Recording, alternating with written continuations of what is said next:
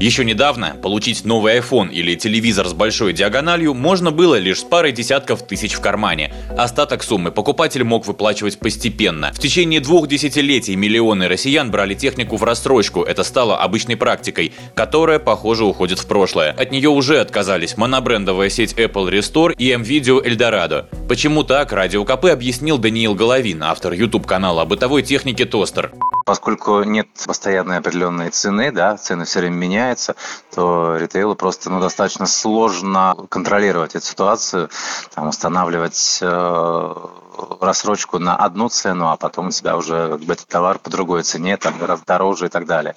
В общем, это явно связано с такой волатильностью и валютной, да, вот рубля и так далее, курса, и неопределенностью в связи с этим с ценами на технику, которую продают ритейлеры. Прощаться с рассрочкой на технику на совсем пока рано. Так, возможность оплачивать дорогие гаджеты по частям все еще предоставляет Сбербанк в магазинах своих партнеров. Но вполне вероятно, что тренд на сворачивание таких программ усилится, и пользоваться ими россияне не смогут в ближайшие несколько лет. Добавлю, ранее примерно треть техники стоимостью выше 50 тысяч рублей покупалась в кредит и рассрочку, пишут известия. В новых реалиях, без новых смартфонов и стиральных машин россияне, скорее всего, не останутся, но аппетиты и ожидания придется умерить. Слово эксперту по бытовой технике Даниилу Головину.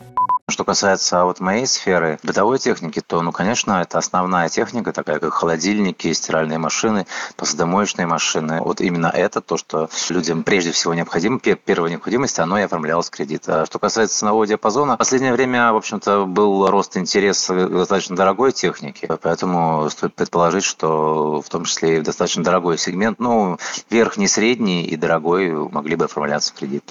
Напомню, ранее сообщалось о сворачивании значительной доли скидочных программ распродаж и промо-акций в ритейле продуктовом. Ряд сетевых супермаркетов и их поставщиков уже убрали с витрин большинство желтых ценников, чтобы не подогревать ажиотажный спрос и не провоцировать дефицит. Василий Кондрашов, Радио КП.